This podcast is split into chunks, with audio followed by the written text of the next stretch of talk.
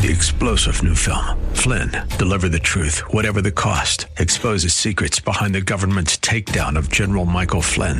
Flynn knew what the intel world had been up to. He ordered the first audit of the use of contractors. This set off alarm bells. He told the truth. He was the most dangerous person for Donald Trump to hire. They had to get rid of Flynn. Flynn, deliver the truth, whatever the cost. Available now. Watch it today. Go to salemnow.com. Salemnow.com. The world is a complicated place. You need someone to expose the political fakers, fixers, and takers, and to cut through the mindless chatter and misdirection to help you make sense of it all. That person is Dan Proft. And this is the Dan Proft Show. Welcome to another edition of the Dan Proft Show. Thank you for joining us. Follow us at danproftshow.com. It's where our podcasts are housed as well uh, as on Spotify, iTunes, and the rest. Also uh, on uh, Twitter, at Dan Proft Show, at Dan Proft. And uh, Nancy Pelosi yesterday uh, asked to recommit to House Democrat caucus support for whoever the nominee is. You know, basically the subtext, even if it's Bernie. The presidential is its own race, and I don't, contrary to what you may be hearing or writing, uh, we are not getting, uh, we are all unified. Whoever the nominee is of our party, we will wholeheartedly support. Uh, our gospel is one of unity, unity, unity. This is continues to be the problem for the establishment types who are hoping to derail a Bolshevik Bernie. He's just too darn popular within Democrat primary voters, and the there will be, generally speaking, a rallying around him if he piles up a plurality of the delegates, which he may be all but assured of doing after Super Tuesday next week.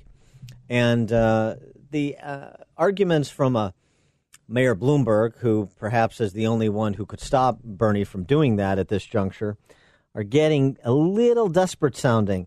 Listen to Bloomberg trying to politicize coronavirus. That's high risk.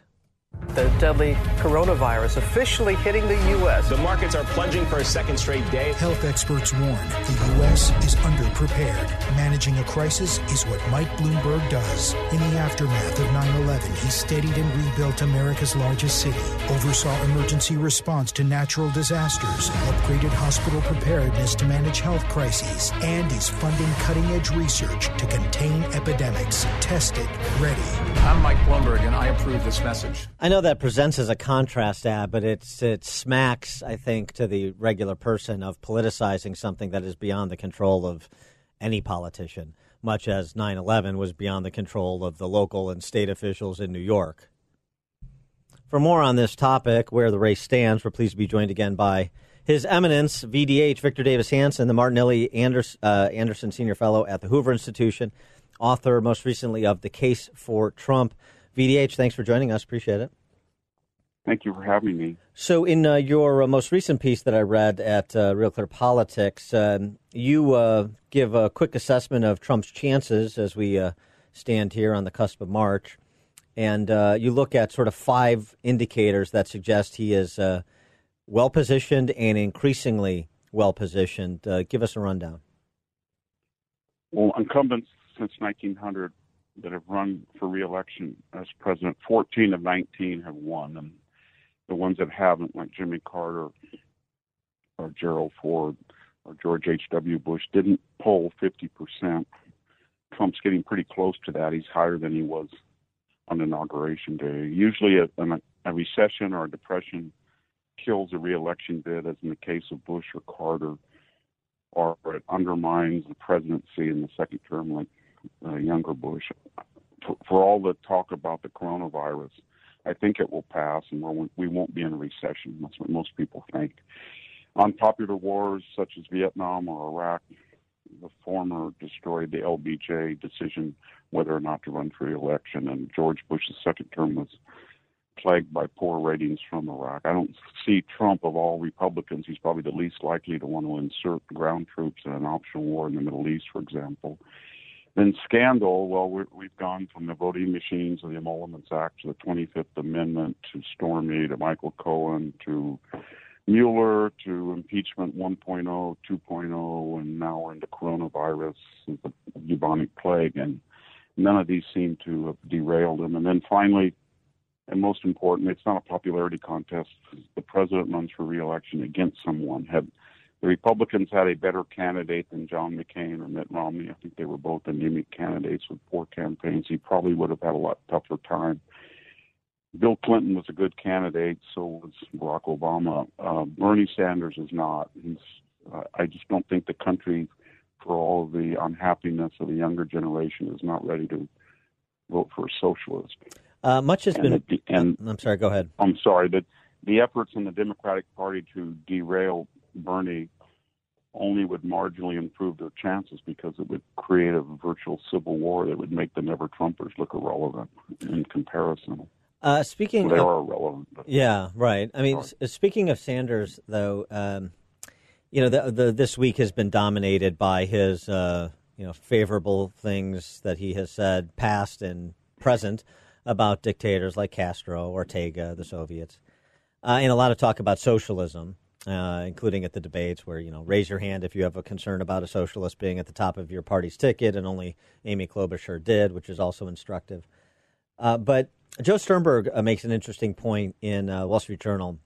He argues that much like uh, Corbyn versus Boris Johnson in the UK in December, the vote wasn't really about uh, ultimately the fundamental thing wasn't Brexit or socialism.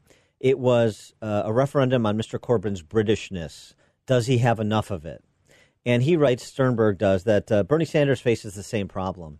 No one who shares middle, middle America's core values of freedom, democracy, and entrepreneurship would choose to honeymoon in the Soviet Union. No one who values American achievements in science, the arts, or education would he praise on Cuba's schools. So maybe it's sort of a different way to come to the same conclusion. But I, I thought it was an interesting uh, pivot, a slight pivot on it to talk about he's just so out of step with American values, and it's not just about uh, competing economic systems. I think that's true. I mean, ostensibly in '72 there would have been no more patriotic candidate than George McGovern, which was, who was a decorated B-24 bomber pilot in World War II. But he said and did things and advocated things that made people question to what degree he was committed to putting America's interests first. And the same thing plagues Sanders. But what's different than Corbyn and Sanders, and I would even argue it's worse for Sanders, is that he's facing somebody who has a billion dollars to spend uh, in negative research at Sanders. So Trump is basically being given a gift of a billion dollars. And for the next six weeks, all we're going to see are stories coming out about Sanders. It's not just going to be limited to his dubious commitment to American strategic interests, but more about his strange youth. I mean, all the things he wrote about sex and nudity and pornography and all of that stuff is going to come out. And then his job history. And I think Bloomberg is trying to paint him as a flower child of the 50s, of the 60s who never really grew up. And then once he did finally get a government job, it was a sinecure. And then we're going to learn that his wife and he sort of used the government. And as grifters got her jobs and consulting fees and then by influence peddling had her head of a small college which she summarily bankrupted and walked away with a severance package. So this isn't me saying this. This is me just reading these bloomberg seeded stories in the media and the advertising. Yeah I, I, and i wanted to, to go back to a, problem that these candidates uh, trying to uh, jockey for position as the alternative to Bernie have. And it seems to me uh, it goes back to that debate stage and that question about anybody have a problem with socialism, and Klobuchar sort of sheepishly raised her hand. The reality is, and Bernie sort of made this point late in the debate in, in Charleston, South Carolina, when uh, he was challenged by Buttigieg, which is, wait a second, what's so radical about my positions? Another way he could have said it is, wait a second, where do you really disagree with me? Everybody on this stage is starting from my premises. So, yeah, you may want to go a little bit slower on Medicare for all, government takeover of healthcare. He wouldn't characterize it that way, but I would. Um, you may want to go a little bit slower on GND, but we're all trying to get to the same destination. It's just a question of pace. So, how am I so radical? It seems to me they have that problem. There's not a competing vision that starts from a differing premise than Bernie's. Yeah, that's why I mentioned Michael Bloomberg because the party establishment saw that and they said to themselves, this array of candidates is either politically or ideologically incapable of criticizing someone who they more or less agree with, or they don't have the intelligence, or they're afraid to do it effectively, or they're afraid that the primary uh, electorate constituency wouldn't support it if they did. So even Joe Biden is renouncing prior positions. Kamala Harris was renouncing her prior. They all tried to disown themselves and move over to Bernie, and that made them inept and incapable of criticizing. And Then Bloomberg comes in with all this money, and he sees a big vacuum in the middle, to the middle right of the Democratic Party, and he thinks it still exists. And so he's using this money, and and it's been pretty effective. I don't think it's going to get him the nomination, but my point was it's going to damage him. In a, it's going to damage Sanders in a way that the other candidates are incapable of. Uh, when we come back, I want to get to your reaction to this uh, piece uh, by Tom Friedman, the New York Times, whose uh, wife's foundation or a museum, I believe, is funded by Bloomberg. But I digress. Uh, his uh, idea of a team of rivals approach. That's how you beat Trump. More with VDH, Hoover Institution, author of the book "The Case for Trump." Right after this.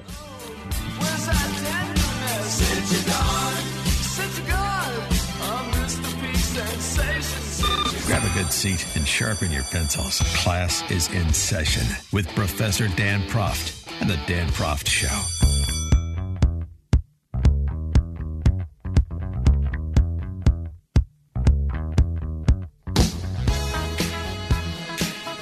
Welcome back to the Dan Proft Show. We're speaking with Victor Davis Hanson and Martin and Illie Anderson, Senior Fellow at the Hoover Institution, author of, among other books, The Case for Trump, most recently.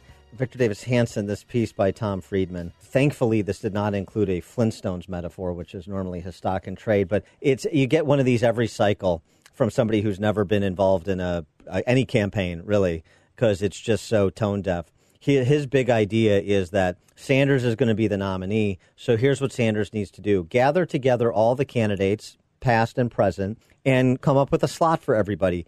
Amy Klobuchar will be VP, and Cory Booker will be uh, the HUD secretary, and Bloomberg will be treasury, and we'll bring in like AOC to be UN ambassador. Seriously, that's what he suggests.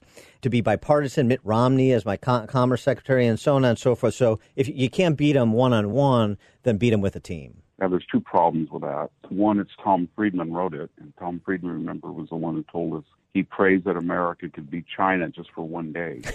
and then that one yeah. magical day that it would have autocratic power to issue these eminent domain edict to wipe out neighborhoods so high speed rail could make its way. I'm speaking right now 10 miles from the failed high speed rail project in California. And then he talked about solar panels and all of these green projects that China could rush over and into over the objections of people. So he, he's not really a democratic constitutionalist. He believes in autocratic power, dictatorial power, which is ironic because that's what he criticizes Trump for. If it's in service for a green or a progressive agenda, and then the team of rivals, they only there's no proven competence in any of them. And what he's saying is, I went through the spectrum of all of the Democratic and never Trump personalities on the political stage these days, and the ones that are the most vehemently anti-Trump, I want to, I want together. That's all they have in common. You heard that cacophony on the debate stage this week, and the idea that those people would be able to get along or would be able to offer unique ideas. Remember, Joe Biden, for example, was the uh, jobs auditor during the um, recovery period stimulus of Obama. He was supposed to make sure that things like Solyndra were not crooked. And then when you look at Pete Buttigieg, he's I'm speaking 15 miles from Fresno. He was the mayor of a city one tenth the size of Fresno. he had a disastrous record. So there's nobody on that stage that really has a record of anything except Mike Bloomberg, and he, he was very successful in business and he did okay as mayor. But the only common denominator is Friedman is thinking everybody says we're split apart. We are split apart. Sanders is going to get the nomination. Trump's going to win. I can't say that we've got to derail Sanders because there's too many people, and I like his Green Deal. So therefore, why don't we just get all these people together? And we know from the Never Trump resistance in 2016 that always happens. Some candidate or some pundit says, "Well, if you total up all the separate votes against Trump and you get them all together." Then you can stop him. Well, nobody wants to be the person to ring the, the cat's the bell around the cat's neck. So that never happened. So Friedman is upset because Biden and Klobuchar and Buttigieg, they don't all drop out and say this person, Bloomberg or somebody should be the candidate. And that's not going to happen. They're going to split the moderate vote. Sanders is going to get nominated and then they comes up with plan two and that is maybe aggregate them, but they're not able to be aggregated. They don't like each other. They're not very successful. If you just said to yourself, let's just be dispassionate. Joe Biden is enfeebled and he's not really able to handle the stresses of a modern campaign at the age that he is. And Klobuchar is a minor functionary of the Senate, and Buttigieg is an unknown mayor of a, of a very small city with a dubious record. And then you just go down the line. I mean, Tom Steyer, he's just a guy who made a fortune in coal production in Indonesia and fossil fuel speculation, felt bad about it, spent a bunch of money. He's got no political record to speak of, doesn't come across very successfully. I, I just don't see anybody in that that array of candidates. And then you add to the idea that this is a party that said this disproportionate representation and, proportionate diversity, and if even if you do not have enough blacks or Hispanics or women, then you have to appoint people, even in elected polls or venue. And so we're thinking, where are the blacks? Where are the browns? Where are people who are not white? You said that you had to have them no matter what uh, the process, and it's an all-white upper middle class, wealthy group of people, and they're all going to get together and then tell the nation that you people have white privilege. It doesn't make any sense, and I think that's why people are bewildered by the Democrats right now. They just don't know what they're doing. They don't know who they are. And uh, Bernie Sanders is the only person on that stage who knows who he is, and he's an unrepentant, unapologetic um, socialist, and that's a euphemism for him. Well, and I tell you what, I, I think you hit upon something, and this needs to be part of the distillation of capitalism versus socialism and the values discussion in a general election context. Those seven candidates in Charleston competing with one another to demagogue racism in America. How racist is America? How racist is everybody? What I'm going to do against white people to uh, uh, to try to extract the uh, racism that they all believe, like the 1619 Project, is embedded in our country's DNA. And, and it goes to this piece that you wrote in nationalreview.com about gray matter, gray matter deficient Americans. It, it, Bloomberg has, you know, been insulting in the past about all sorts of groups, which he's been apologizing for for the last two weeks. But it's not just him. I mean, it's Joe Biden a few weeks back who said to you know to coal miners in West Virginia, you know, if you can go uh, uh, a mile down in a mine, then you can learn how to code. It's this attitude that all of them have in differing ways, expressed in different ways. That uh, you know they're just not that concerned about your life or your livelihood. You're going to have to fold into the grand vision they have, rather than expect that they're going to serve your interests on your own terms. Yeah, I think so. I think they're representing the party of what we saw during the Obama um, the Obama campaign to get enacted Obamacare, and that's the life of Julia and Pajama Boy. Those were the bookends, yes. and they were single, de- government dependent, snarky type of creations. And we were all supposed to think that this is the future of the country. As some person with a lot of student debt who lives in an urban environment, has a degree, is pretty arrogant and ignorant at the same time, and most of America is not just not that person. I think the sixty-four thousand dollar question is: the Democrats say this about racism, even though it, it boomerangs back on them because they're all white and upper class, because they're getting disturbing signals that Donald Trump could win about 40% of the Latino vote, maybe as much as 15 to 20% of the African American vote. Right. And that makes it impossible for them to win cities um, like Milwaukee at, or Detroit or Grand Rapids at the level they need to win, or Philadelphia and Pittsburgh to balance their landslide losses in the rural parts of those swing states. And, it, and, and it, that's how Obama won them, and that's how Hillary lost them. And she's he, he's going to do worse in those states, Sanders, than than Clinton did. And it, and it seems to me, maybe I'm being too optimistic, but there's a, a combination of things afoot with respect to uh, the African American vote, the Latino vote too, which is one, there's a, a, a very a public, explicit overture being made by Trump to those communities, which is good. You're actually asking them to consider, which is what you have to do. And number two, I maybe at least among some portions of those communities, they're tiring of watching seven uh, upper income socialists, white socialists on stage, telling them that they're they can do nothing in this country without those people on stage, that they have no Yeah, agency. I- Yeah, I'm speaking from my hometown here. About 90% Hispanic, about 40% illegal aliens. And I know most of the people that I went to high school that are still here. And I'm 66, and I talked to a guy yesterday, and he said it's an impact. He is VDH Victor Davis Hanson, the Martin and Illie Anderson Senior Fellow at the Hoover Institution, author of, most recently, The Case for Trump. VDH, thanks as always. Always illuminating.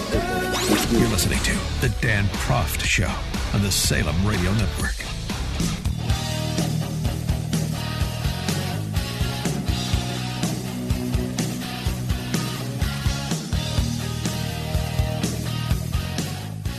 Welcome back to the Dan Proft Show, and uh, this is a story coming out of uh, CPAC this week, Conservative Political Action Committee in D.C. That, uh, boy, they'll drive home the dangers of the government takeover of healthcare in this country that is supported by, in one form or another, every one of the Democrat socialist candidates for president. A, a doctor named David Schneider, an orthopedic surgeon from Colorado, presented at CPAC, explained how with socialized medicine, wait times for care are disastrous. In Canada, the wait time to see a specialist is two years and then another two years to get the procedure, saying people in this country would go crazy if you were told you had to wait four months. How about four years? Uh, yeah, no kidding. Then he uh, provided this anecdote. He argued that Princess Diana would be alive today if not for Britain's government run healthcare. Princess Diana was in the car accident in France. They actually don't have any trauma specialists in France. Well, so not just in Britain, but also France, too. Same deal. He went on For the first hour after that accident in France, she was still in the tunnel. And after an hour, they took her to a nearby hospital, and she was alive for another three hours, and they couldn't control the bleeding from her pulmonary artery. There were no trauma trained people there in socialized France. I really believe, knowing what I know about her care and comparing it, say, to the care that Congressman Scalise had after he was shot, Princess Diana would have lived had that accident happened in America. I mean, you know, it's an imponderable. Uh, who knows? But you're talking to an expert in the space, and um, he's certainly right about wait times, and he's certainly right about the level of expertise and trauma care. We know uh, from these this debate for the better part of the last three decades how technologically advanced that America is with private health care providers and private insurance providers as compared to the Canadas and the Britons and the Frances. For more on this topic, we're pleased to be joined by former Wisconsin Governor Scott Walker, who is also the president elect of the Young Americas Foundation, and he is at CPAC. Governor Walker, thanks for joining us. Appreciate it. Yeah, great to be with you. Thanks for having me on. Yeah, so that uh, that conversation, I bet that's a big topic of discussion: Medicare for all versus what uh, Republicans would propose uh, come the general election between uh, Trump and Bernie or whoever they nominate. Well, exactly right, and I think it's increasingly looking like uh, Bernie Sanders is going to be the nominee. I think Biden gets a little bit of reprieve, probably winning South Carolina, a little bit of shakeup on Super Tuesday with Bloomberg's money, but in the end, I think it's it's Bernie Sanders, which one we shouldn't write him off because uh, while his ideas are radical, uh, he does have a certain sense of uh, he's authentic. You know, one thing he, he carries in common with the president of the United States is they both are kind of the anti-establishment, anti-Washington uh, kind of uh, candidates. So we shouldn't write it off. But if if we do this right, it becomes a, really a battle between socialism and freedom, which fits in what you were just talking about, whether it's healthcare, housing, education, higher education. In the end, all these promises that are made end up coming with all sorts of liabilities, not the least of which are wait times and rationing and, and people choosing whether newborn babies with deformities get treatment or elderly people like our parents um, even get care at all. Those are all things that are part of a socialist system that Bernie Sanders is is advocating for. We just need to be strong in pushing the alternative, which is not more of the same. You know, our problem is not that we have too little government. Our problem is there's too, already too much government bureaucracy in our lives, and we should push for more freedom. Uh, what's the uh, scene like at uh, at CPAC in terms of uh, you know a lot you have a lot of conservative media and pundits and young people and elected officials and candidates. Give us a sense of the uh, enthusiasm level for 2020. It's huge uh, from everybody, but one of the exciting things here at CPAC more than I've ever seen before is the number of young conservatives, uh, male and female, people from different ethnicities, different backgrounds, different parts of the country, a real enthusiasm because they know uh, the battle is the fiercest on our college campuses.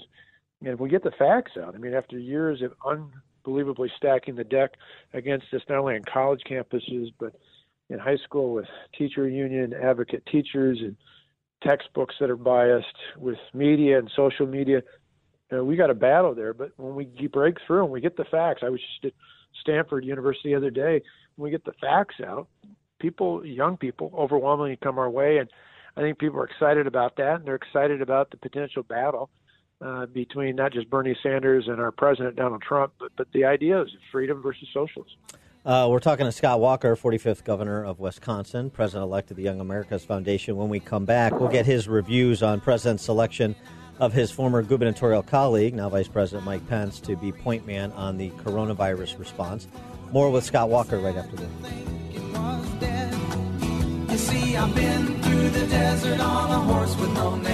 Felt good to be out of the rain. In the desert, you can't remember your name. Cause there ain't no one for to give you no pain.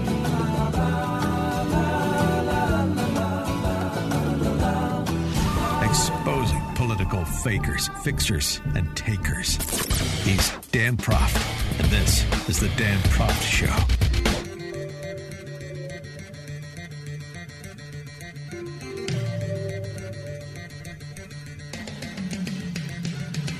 We're back with Scott Walker, former governor of Wisconsin, president elect of the Young America's Foundation, who's out at CPAC. And I want to get to coronavirus, but uh, before that, uh, uh, obviously, another uh, tragedy happened this week in your home state of Wisconsin, in Milwaukee, with the shooting at the Molson Coors plant.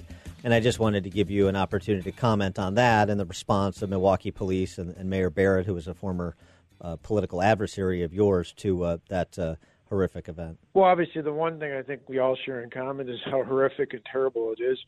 It just blows you away when you think about how horrible that is, not only obviously for the victims and their families, but for all the people who work at that uh, at that brewery and, and in that surrounding area. It's going to take a long time to heal uh, there at the brewery and, and throughout the community. Uh, by the same token, though, it, it, it always amazes me, you know, having been a governor, having been a county executive, I know what people need in a moment like that is people, uh, one, to make sure they're safe and secure to the extent that they can, and then in the following days to, mourn uh, with them. And, and instead, what you see are a number of politicians out trying to use this to push their own personal agendas. We don't know all the facts yet. It'll take some time to sort it out. But, but all too often, what we've seen in the past is those who take advantage of these moments.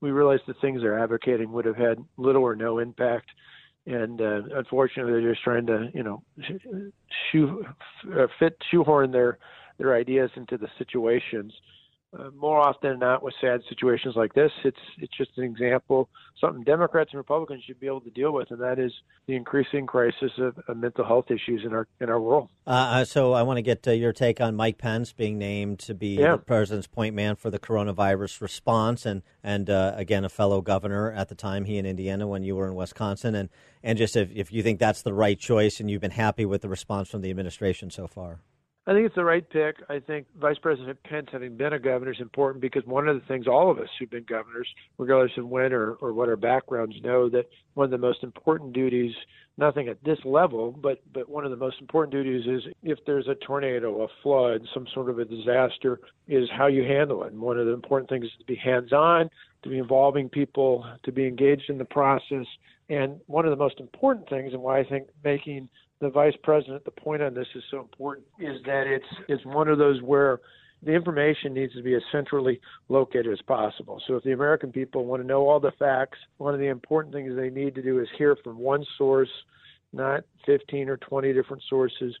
When I was governor, when there was a tragedy, you know, we'd bring the fire chief, the police chief, the head of public health, the local mayor, other people involved all together. We'd give frequent updates, we'd give information, but we made sure it was uniform.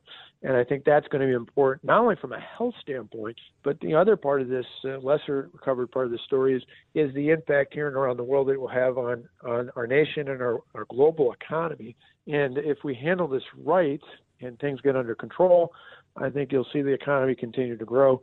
If things don't go well, it will have an impact not only health wise, it'll at the same time have a, a negative impact on the economy. So, critically important for more than one reason. It's been striking going back to this sort of central planning versus small d democrat, uh, democratic societies.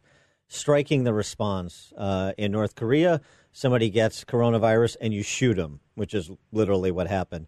In China, there's been all sorts of misinformation and lethargy in in the response. In Iran, the same thing, uh, putting Yeah. a, a show of force uh, in terms of turnout for recent elections ahead of people's public health.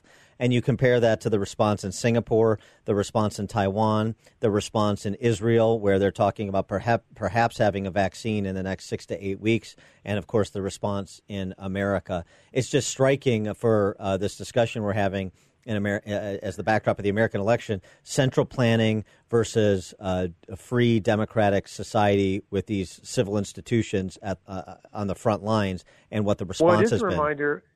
Yeah, and you remember think of Bernie Sanders, you know, really learning at the at the at the foot of the United Soviet Socialist Republics in the old Soviet Union, uh, going to Nicaragua, going to Cuba, talking about these communist regimes and and uh, really relishing the the things that he thinks are done there. We don't want that in the United States. That's we broke away from oppression. We're a free nation, free people, and you know, we uh, you know the best way to care for folks is to give them as many uh, rights and responsibilities at the individual level as opposed to the government level. Uh, you know, those rights are endowed by our Creator, defined by our Constitution. So I just think it's critically important. It also, though, is interesting just the the political nonsense that. And, and there's a few Democrats. I'm not going to put them all in the same boat. There are some out there who are saying, "Hey, this issue is too important to partisan uh, bicker, bicker over partisan politics to politicize."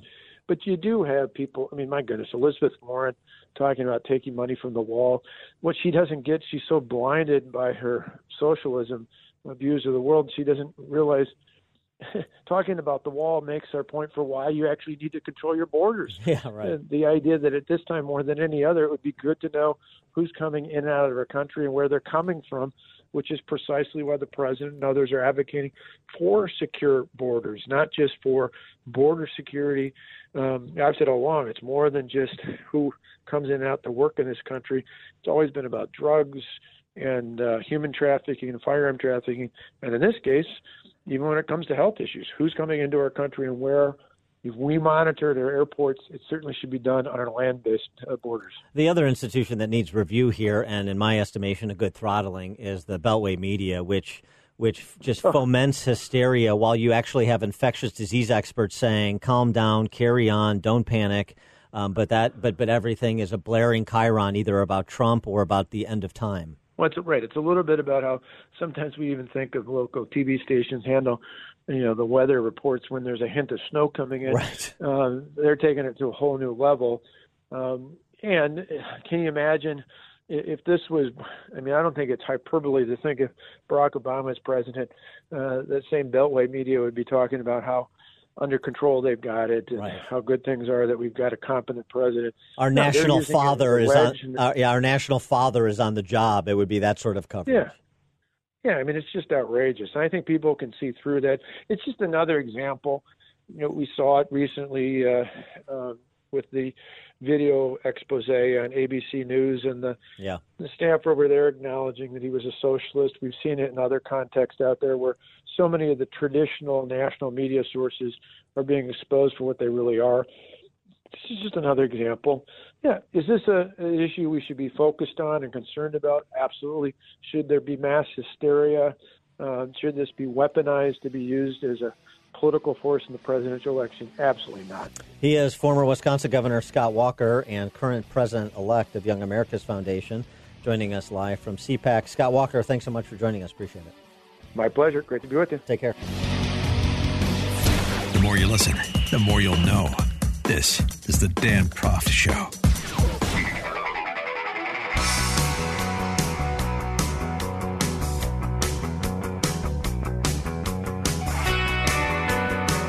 Welcome back to the Dan Proft Show. From a white wedding to a pink pea hat.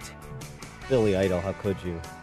80s rebel rocker turned Sandinistan flack for one of Mayor de Blasio's secret li- or not secret lives, lives of others, right, right out in the open. Stasi uh, proposals that uh, Billy Idol is uh, promoting through a public service campaign to advance the anti-idling ordinances in New York. Start at 350 bucks and run up to $2,000 for repeat offenders. That's if you idle for more than 3 minutes. Stationary vehicles including buses are prohibited from idling for more than 3 minutes. Otherwise, they're open to a fine and of course, how are you going to have police be able to uh, monitor that many people and what they're doing. Well, the way you do that is you incentivize citizens to be snitches. Up to 25% of the fines, or they get, get, not up to, 25% of the fines collected uh, go to uh, anybody who snitches on somebody, and the, the, resulting snitch leads to a ticket. It's a bounty program that uh, Sandinista and de Blasio set up. Here's the uh, Billy Idol PSA. Hey, New York, Billy Idol here, rock star and environmentalist. If you're not driving, shut your damn engine off. Idling is polluting. I mean, bollocks. Are you trying to choke us all? This city has some of the most hard-working, creative and awesome people. Don't clog our lungs with your car fumes. Billy never idles, so why should you? Shut it off! Billy Never Learn more Idles. at billyneveridles.nyc. Billy Never Idles, you get it? Billy Idol, Billy Never Idol. Yeah. This is uh, worse than uh, the previous mayor with his uh, nanny state gambits, like regulating the size of your soft drink. At least he wasn't mobilizing the entire population to tattle on one another for cash, turning people into revenue agents for the state.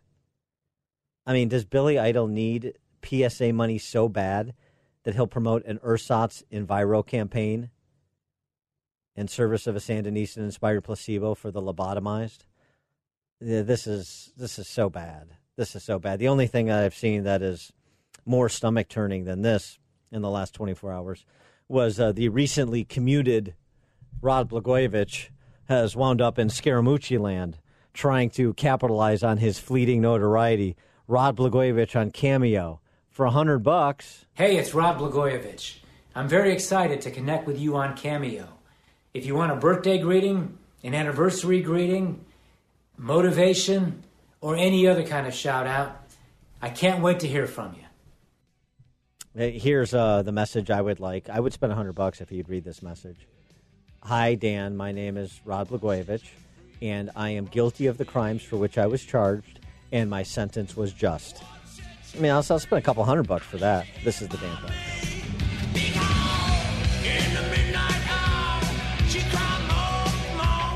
Far from the fake news, he's always got the real story. This is the Dan Proft Show.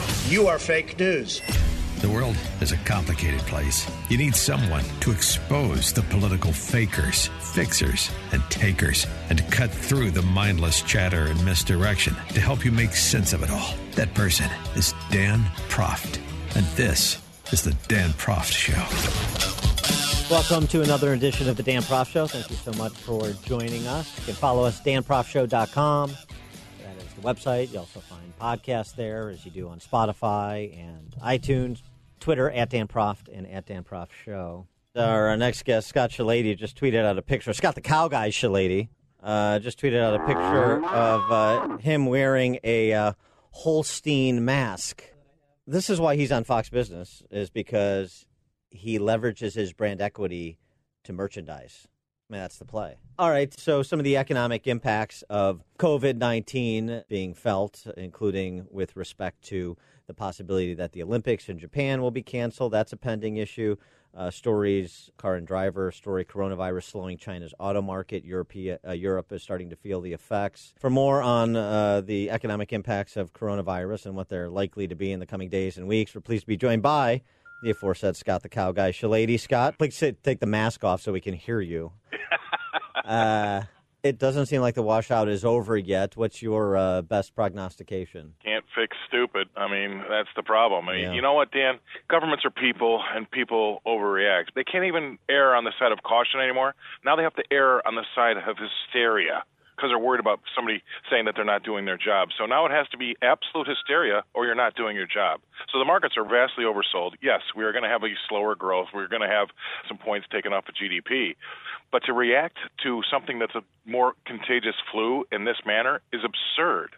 But you can't get in front of it because there's so many people that are, and unfortunately, there's some uh, collateral damage, which are going to be some of those reti- retirees um, that just lost 10% of what they've had in their 401ks for absolutely really no good reason. Now, the markets were overbought. Yes, we could have taken some off the top there, but the smart money's getting in. I mean, I'm just telling you right now, the smart money's getting in. So, you know, let, let them do what they want to do, but this is going to create a lot of opportunity. So, with the sell off, I mean, part of this, it seems to me, is people who've done very well over the last couple of years.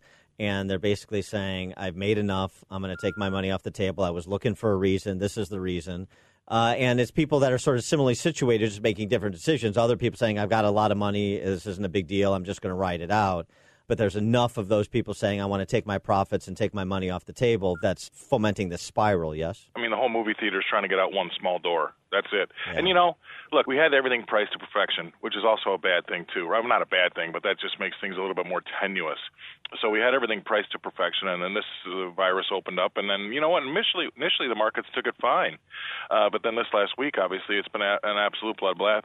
Bloodbath, and you know, for guys in the business like myself that like to see uh, things open up and give us some opportunity, this is a perfect opportunity. So, you know, we could be down again today, big deal. But at the end of the day, if you would have bought the high in the market every year the last 40 years, you could retire. And what, and what Well, about the yeah. market for uh, door jams where you can put uh, knives and other weaponry? Well, though there's stock, there's the stocks de jour that people are thinking are going to really give them a bump here because they are places that deliver to your door. You don't have to go outside. You know, people are going to be working from home. Um, those will be short-lived. This will be in the rearview mirror. And I would say this: there's a lot of guys out there, and I and I and I look like a fool for a little while because I don't believe gold is a safe haven play, and a lot of p- folks piled into that over the last few days, and it's now starting to come off, even though the market's still coming off because there's really only two reasons you want to own gold.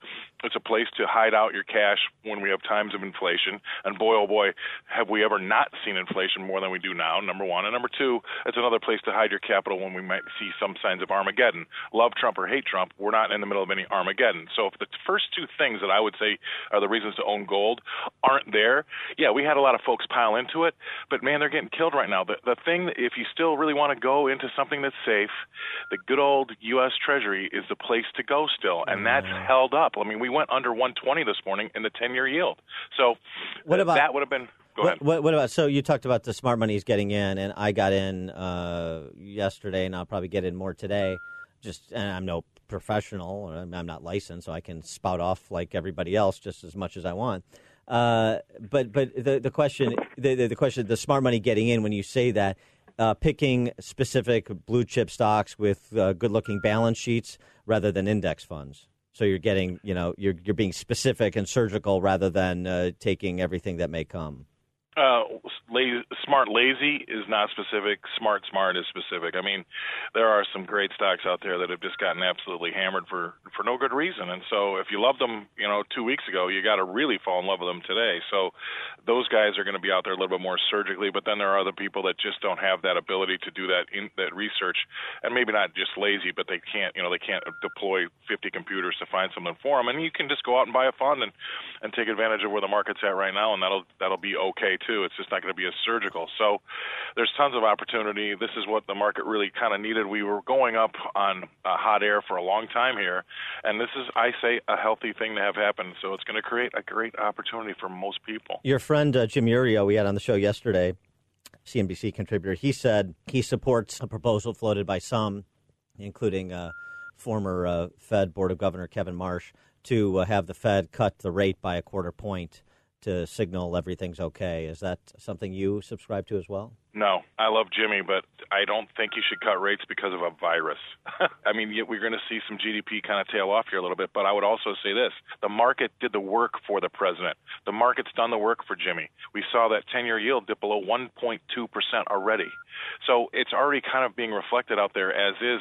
The only reason I would say that the Fed might want to come in and do a quarter percent cut, it's just window dressing. Is a quarter percent going to make a difference to anybody? It's only a psychological move. It's not really a money move. And so I tell you what, I think with what's happening in Europe, we, we have we've got tougher times around the corner. I would save those bullets. Uh, now, uh, this story got uh, completely washed away by the coronavirus hysteria, but it was interesting nonetheless because this is obviously a long term play. Morgan Stanley uh, moving to purchase E Trade and looking to expand and diversify their clientele, looking for the you know the non multimillionaire investor. Uh, doesn't that say something about what they think the growth potential is for the economy and for uh, middle income families who are who are uh, desirous of investing in the market to help uh, prepare for their retirement? 100% correct. And I had a comment on it earlier. I mean, there was a couple of people that did notice it, and it's a big deal. I mean, obviously they've just bought themselves a lot of customers, but there has been an undercurrent in the market here for probably I would say the last five years, where we've started to see more and more of these banks like Morgan Stanley have to kind of pander, not pander, but they've gone after uh, the middle class and the middle age to younger millennials because that's been a big market. And believe it or not, they're saving uh, more than we thought they would, and also they're doing it through really not traditional manner. I mean, E-Trade's obviously going to be more traditional, but you've got Robo Advisor at some places. I don't know what, what bank has that, but there's a lot of places you can do that just on your phone. So that market is really starting to become uh, something that everybody's been going after, and it's been slowly but surely bubbling up. So that middle age, and then middle age to millennial is is really where these these, these big boys are really starting to focus their guns. Now, uh, uh, for our doomsday preppers in the audience, those who uh, switch back and forth between us and Alex Jones, uh, you mentioned gold. What about uh, cryptocurrency, notwithstanding Steven Seagal's SEC problems for uh, for pitching B2G, Bitcoin second gen? You know, I still subscribe to what Warren Buffett has to say. You know, if your investment strategy is that I think the guy standing in the line behind me is going to pay more for what I'm buying today, that's not a strategy. And so I think that you've seen some money pile into Bitcoin when we do have uh, when the markets get nervous because and, and some folks have tried to say try to tell me that it's a, a place that you know money fly, flies to quality there or flight to quality. No, you know what it is? Is there's so many people around the world that have electronic access to our markets and a lot of times the only things that they really have access to from India or wherever they're trading is gold and bitcoin and so when the world gets nervous, those are the only two ways that they can express their money, maybe in dollars somehow. And I think that a lot of that is from smaller investors around the world that make those places look like a place where you're going to see a flight to quality when it's really not. That's a false. That's a false narrative. Is uh, is the market overreacting to the uh, potential dangers to supply chains? Tim Cook tried to signal yesterday that he was pretty optimistic that the Apple supply chain would hold.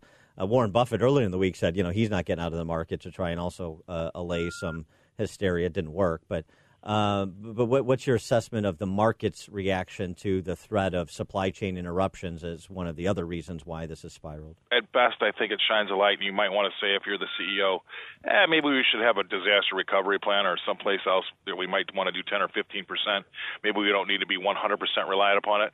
However, you know, I agree with Warren Buffett, and I think that it'll all pass. It's just not going to be the dire, you know, the world's coming to an end thing like everybody's saying it is. But I do think that you might want to think, and I think it was a good idea to say that Trump was in India, right? That could be a place where some of these supply chains move, and I'm sure that's why he was over there, kind of stoke some of that that rhetoric there as well. I, I'm not a doomsdayer on this. I just think that people were using this as an excuse. There have been some there's some nervous traders out there. There's some people that are, are you know erring on the side of absolute hysteria, and the and the mainstream media kind of stokes it. At the, uh, it's all said and done, I you know a year from now you're going to look back and go, what was I thinking? Scott the Cow Guy Shellady, Fox Business contributor. Thanks for joining us, Scott. Appreciate it. Yeah.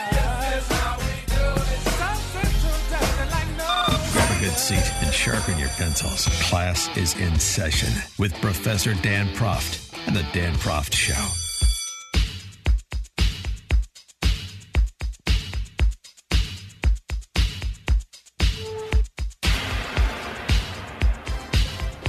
Welcome back to the Dan Proft Show. Chicago is not the first city to do it, but the uh, dominoes continue to fall. Seattle, Minneapolis, Columbus, Ohio. Chicago, goodbye Columbus Day. CPS, Chicago Public School System, ends the holiday in favor of Indigenous Peoples Day. Chicago Public School Board member Elizabeth Todd Breland. Uh, she uh, claiming to be a historian. I believe in the transformative potential of culturally responsible education. Let me read that to you again. This is her defense of canceling uh, Columbus Day in favor of the generic Indigenous Peoples Day. I believe in transformative potential, the transformative potential of culturally responsive education. Let me translate that for you. What uh, Elizabeth Todd Breland, who's basically a, like a 1619 uh, project race racketeer at the local level, what she's actually saying I believe in rewriting America's discovery with agitprop, the way the 1619 Project is rewriting its founding as part of our larger race racketeering scheme to train kids to be reliable cultural Marxists and fulfill his promise of revolution. That's what she's saying. Ahistorical. Wildly ignorant. In point of fact, I'm a bit confused, actually. Uh, you're uh, scrapping Columbus Day as to the nation's founding and by the way, what about uh, offering a new name for America? America, right? Uh, named for Amerigo Vespucci, the Italian explorer. Uh oh. And the Italians are none too happy. This is a slap in the face to the more than 500,000 Italian Americans in Chicago and the 135 million Italian Americans worldwide, said Sergio Giangrande, president of the Joint Civic Committee of Italian Americans in Illinois. The group is going to challenge the Chicago Public Schools decision, and they've mounted a campaign to reverse the action. I got to tell you, especially because I mentioned these other cities that have done it, I don't understand how people feign surprise when these things come to pass. The measures like this have been floating right up the Chicago River to Lake Michigan for a decade. We have a mayor in Chicago who, upon announcing her candidacy for the mayoralty, said, I'm a triple threat. I'm a triple threat because I'm black, female, and lesbian. Those are the qualifiers. Those are the qualifiers. This is an identitarian city and state. So the Italians who are feigning surprise, many of whom are Democrats who support the Democrat power structure in the state, well, it's a lot of crocodile tears as far as I'm concerned the, the, the, oh my gosh, the Captain Renault routine gambling in the gambling hall. Just tiresome. And it's a cover story for providing a little bit of outrage, making some noise, and then accepting accepting what is in Chicago, accepting the latest iteration of cultural Marxism. But the Indigenous Peoples Day, that's the that's the curious one to me. Here's why: because I understand, uh, you know, getting rid of Columbus, sure, but um, I assume, because uh, these are historians, as Ms. Todd Breland self describes, I assume that means that uh, they're going to be teaching Chicago public school kids about the Stone Age Europeans, the Stone Age people from Europe that uh, came to America thousands of years before American Indians set foot in the New World. Uh, yeah, it turns out, and this is also old, so I don't know why people are surprised. Professor Dennis Stanford of the Smithsonian Institute in Washington, D.C., Professor Bruce Bradley of the University of Exeter, the two leading archaeologists analyzed all the evidence discovered eight years ago, proposed the Stone Age people from Western Europe migrated to North America at the height of the Ice Age, traveling over ice ice surface along the edge of the frozen part of the Atlantic, frozen northern part of the Atlantic. Uh, they've presented all their evidence in a new book called a, a, a new book at the time called Across Atlantic Ice. Uh, European style stone tools dating back between 19,000 and 26,000 years were discovered at six locations across, along the U.S. East Coast. Three of the sites are on the Delmarva Peninsula in Maryland. Discovered by archaeologist Darrin Lowery of the University of Delaware. One is in Pennsylvania, another in Virginia. A sixth discovered by scallop dredging fishermen on the seabed 60 miles from the Virginia coast on what would have been dry land in prehistoric times. The new discoveries, I'm reading from a, a UK tabloid from 2012. The new discoveries then are among the most important archaeological breakthroughs for several decades, add substantially to our understanding of humanity's spread around the globe and so on and so forth. They do the chemical analysis, they provide the dating on the uh, items that were discovered, and this is what you get. So, so is that what's going to be happening in the Chicago public schools? Is that what's happening in Seattle and Minneapolis and Columbus, of all places, Columbus, Ohio? Talking about uh, educating the kiddies about uh, Stone Age, stone tool technologies, and the Western Europeans who made their way to North America? I doubt it. Right? Of course it's not. Of course it's not. These are totalitarian re education centers with few exceptions for 90% of the kids, those who are not uh, the scions of uh, the wealthier, the politically clouded. And frankly, at some of the most expensive schools, the curriculum's no different than it is at some of the worst schools. You know, Howard Zinn Redux. And by the way, here's a quick aside. So much focus on curriculum and the books that are presented for children to read, all the videos. If I were the conscientious parent worried about what's going on in my kid's school, I would focus less on worrying about extracting bad scholarship than I would on presenting good scholarship to be included. We have, as conservatives and uh, those who believe in absolute truth, those who believe in natural law, those who want the full account of history to be told and understood, we're confident enough in our ideas. We don't we, we don't need to worry about uh, removing Howard Zinn from the classroom. We should be worried about getting uh, a gentleman we spoke with a couple weeks ago, Wilfred McClay, professor, University of Oklahoma, his Land of Hope American history textbook into the classroom. And uh, just like with the 1619, the 1776 project, read all the essays from the 1619 scholars and read all the essays from at 1776unites.com from those black intellectuals. Make up your own mind. That's the same thing in school worry about what's not in the classroom more so than what is. Put them in the position of being the 21st century book burners because that's who they are. That's who they are. And so what's happened now? You know, a couple of generations after eliminating math and reading from the curriculum, now Chicago, like uh, other major urban centers controlled by cultural Marxists and the teachers' unions uh, at the head of that pyramid, now they've uh, eliminated history in exchange for political ideology, identitarian politics as the curriculum. Right. Stop being surprised. Why would they stop? You may have noticed how successful they've been and uh, how little pushback they get. And I suspect, at least in Chicago, that will continue to be the paradigm. This is the Dan Proft Show. You're listening to The Dan Proft Show on the Salem Radio Network.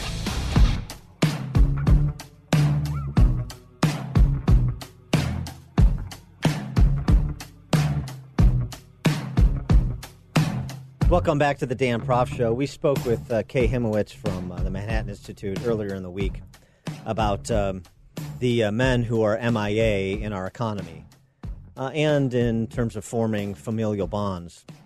Uh, she noted in testimony before a recent uh, congressional committee, did Hymowitz, that as of October 2019, more than 10% of the prime age male population was out of the labor market. In other words, they're not accounted for in the unemployment stats because they're not searching for work. They're just out. And um, I thought of that testimony when I read this piece from our next guest, Casey Chalk. The military won't save men from Doritos and porn. Uh, provocative title, but it gets to this issue of purposefulness. And uh, it's a very thoughtful piece. Pleased to be joined by Casey Chalk, senior contributor at Crisis, columnist for the American Conservative, and the new Oxford Review. Casey, thanks for being with us. Appreciate it. Thank you very much. It's a pleasure to be with you. So, uh, Doritos and porn purposelessness. Uh, you you remark in your your piece about uh, one uh, individual you uh, read on social media talking about, yeah, maybe I'll join the Navy to avoid purpose, purposelessness in my life. And you are somebody who served in the armed forces, and um, uh, in your piece, you disabuse young people of the romantic vision of military service, number one, but more importantly, you speak to that void that exists in the lives of so many men, young men. Yeah, um, right. So I can certainly sympathize um, with the person who contemplates um, military service as a means of acquiring purpose. And the, the, the point of my piece was definitely not to say there's no purpose in No. serving in the military. Right. I think that uh, there's a there's a great purpose in serving in it. A lot of uh, you know, my my father served in Vietnam. Uh, a lot of my other family members have served in the military too. Um, but I I was concerned about a certain romanticism of military life, as if uh, it would be a way to escape from the same kinds of problems that we're finding in our secularized, as you mentioned, um, sort of like bored uh, culture for men in the United States. Right. I mean, it's it's the um, the idea I, I, that number one, um, nothing is without uh, a give and take. There are things that are redeeming and interesting and uh, life affirming with everything, and then there are challenges, things that are less so. I'm sure that's the case in the military, though I never served, but you sort of recount that. Um, but but um, but it seems to me the crux of this issue, which everybody sort of wants to dance around, or a lot of people want to dance around, is character formation. That's what's not happening at the K through 12 level, leaving young men sort of listless and hapless, and uh, you know, sort of the proverbial drowning man looking for something that floats. Yeah, well, I think that's right. I think a lot of that, um, unfortunately, has to do with confusion about gender roles in American society now. Um, I, I think that there uh, is, I think there's less of a place for young men to find themselves. A lot of um, young men are told um, within their school settings that they are oppressors. Um, I think about I have a four year old son. It's kind of strange for me to think that my that my son, just because he's a white male, is somehow contributing to an oppressive culture. um, but when they're hearing those kinds of messages, um, yeah, I mean it's it's uh, it's going to contribute to a sense of malaise and purposelessness. And uh, and so so you know what's the uh, what's the recommendation uh, about the military perhaps specifically, but just in generally as a relatively young man yourself, but a family man obviously, uh, but also and also somebody who served. Um, so yeah, well, cer- certainly any kind of service for our country, I think has has great value, and I think that would be maybe the first place I would start is is just um, I think that um, yeah, if you're familiar with uh, Putnam's Bowling Alone book, right? Just Yeah. Americans generally are not contributing to um, the kinds of organizations where civic formation and civic responsibility are inculcated, right? So that can be the military, but that could also just be being involved in local community and government organizations. It can be doing community service. Um, it can be being involved in a local church. Uh, certainly, we have a lot of social uh, problems right now that require the help of young men. I know a lot of young men are right in the midst of it with things like porn addiction and opiate addiction. Um, but for those who are in a position to help, certainly those who are recovering from those kinds of addictions, they they should view themselves as in a great position to uh, to serve and sacrifice uh, for those other people in their community who are more vulnerable. Yeah, um, um, a military platoon, fine, or, or one of the Burkean platoons of democracy, these civic organizations you speak of. Yes, yeah, exactly. I think that's yeah. I, I love that phrase. Uh, we're going to be right back with uh, Casey Chalk, more with him. I want to get his reaction to a new Pentagon study about uh, trans, uh, trans individuals serving in the military, as well as, uh, well, we're even going to talk a little bit baseball. Uh, more with Casey Chalk, senior contributor at Crisis, columnist for the American Conservative, after this. Expose political fakers, fixers, and takers. He's Dan Proft, and this is the Dan Proft Show.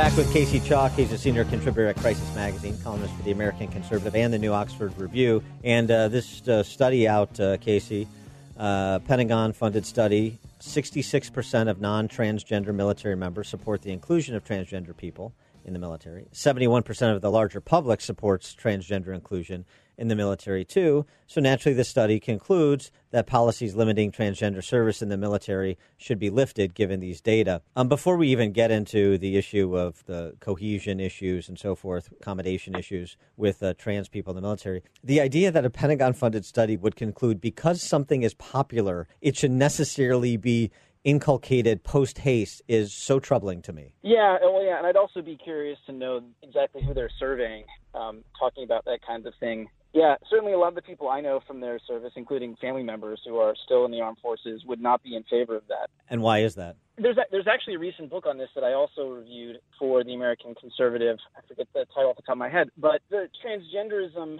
is, as you mentioned, there there are issues with unit cohesion, the ability of uh, being able to feel like you you are united to your fellow soldiers and if someone is undergoing gender realignment surgery and therapy then that is going to cause all kinds of problems also uh, I, I don't know i don't know how someone who's actually involved in combat uh, in a combat role would be able to uh, to continue to serve in that function if they are in the midst of some sort of gender uh, reconfiguration. I mean, that that requires um, all kinds of counseling and uh, medical services and hormone treatments that uh, can't really be done on the battlefield.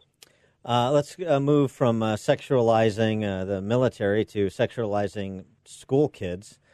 you wrote a piece for Crisis Magazine, Just Say No, talking about a bill in the Maryland state legislature requiring sex education classes be taught to 13 year olds, including on the meaning of consent. Here in Illinois, we'll do you one better we've got a legislation pending that would mandate HPV vaccines for sixth graders, boys and girls, no religious exemption.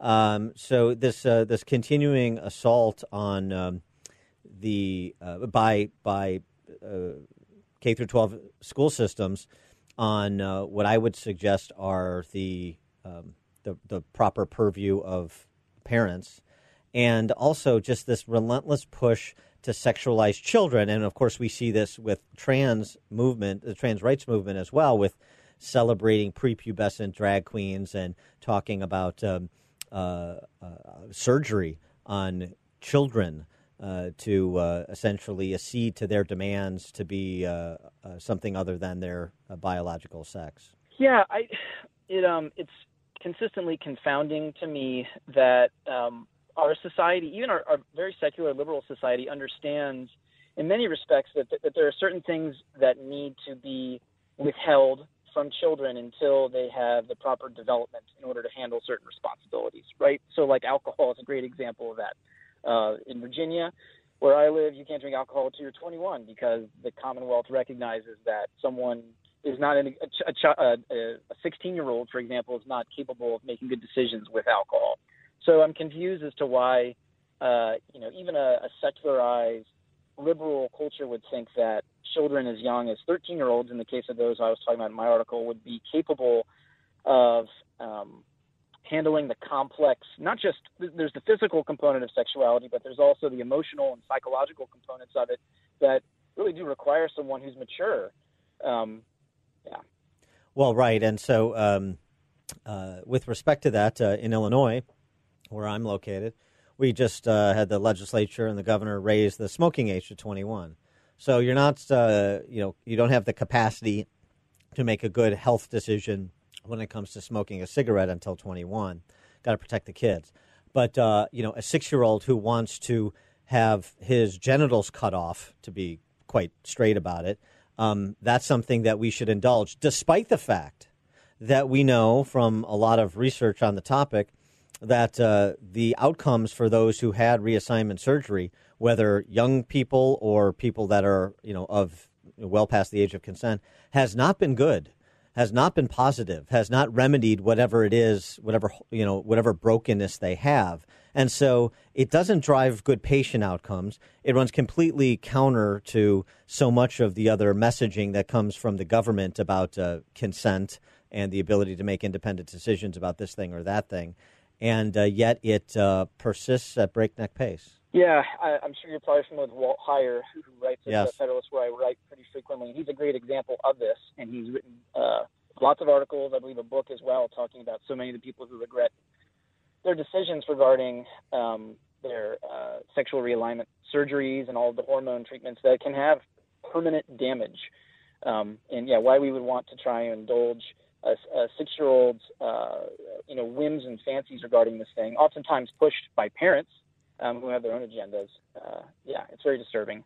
Uh, I wanted to get uh, before we let you go, and since you uh, took the time to write about it, and since uh, spring training is uh, afoot and uh, opening day is a month away, uh, the Astros and the cheating scandal there, um, something that really you haven't seen in baseball uh, since the doping era of the '90s, in terms of the potential damage that the Astros have done to the game and fans, you know, rebelling against the game, and and you think uh, that the Astros haven't done enough to be held uh, enough to fully account for what they did, and they should be, you know, punished by uh, baseball fan initiative. Yeah, I I am a lifelong baseball fan. It's you know talk about things that we get from our our you know sons get from their fathers. My father ingrained that in me uh, playing baseball, and uh, you know Pete Rose was one of his favorite players, and it was devastating for him when he found out about the gambling uh, that he was involved in, and it's sort of a similar thing with um, the, the effect of this that this can have on an entire generation of kids, right? And especially if, like these Astros players, they are not demonstrating a sense of true remorse regarding their activities. I mean, this is going to teach kids, not just you know in the Houston area, but across the country, that cheating's okay as long as uh, you don't get caught. And even if you do get caught, you know you can just sort of wave in the general direction of, uh, of forgiveness, and that's sufficient. Baseball is, uh, it's I would argue it's sacrosanct. It's a it's a fundamental part of American culture. There are a great many heroes in the game who were not just on the on the diamond, right, but uh, who served in the military, um, and uh, and we need to preserve that uh, for the sake for the sake of the game, but also just for the sake of the culture because it is such an important tool for uh, teaching virtue and excellence to young men. Uh, I agree, and I'm I'm a diehard White Sox fan, season ticket holder in Chicago, and I'm still trying to recover from the 1919 Black Sox scandal. So that's how lasting it is. Casey Chalk, senior contributor at Crisis, columnist for the American Conservative and the New Oxford Review. Casey, thanks for joining us. Appreciate it. Thank you so much. Take care. Happy to be with you. The more you listen, the more you'll know. This is the Dan Proft Show.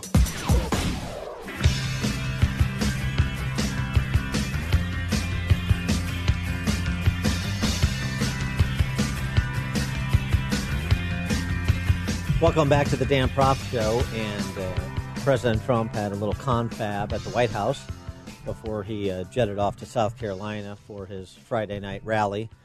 Is he uh, trolling Democrats with these uh, rallies in states where they're about to have a primary or caucus election? Tells out immediately we have tremendous popularity in South Carolina. We're going to go down. Some people have said I'm trolling the Democrats, and maybe I am. Yeah.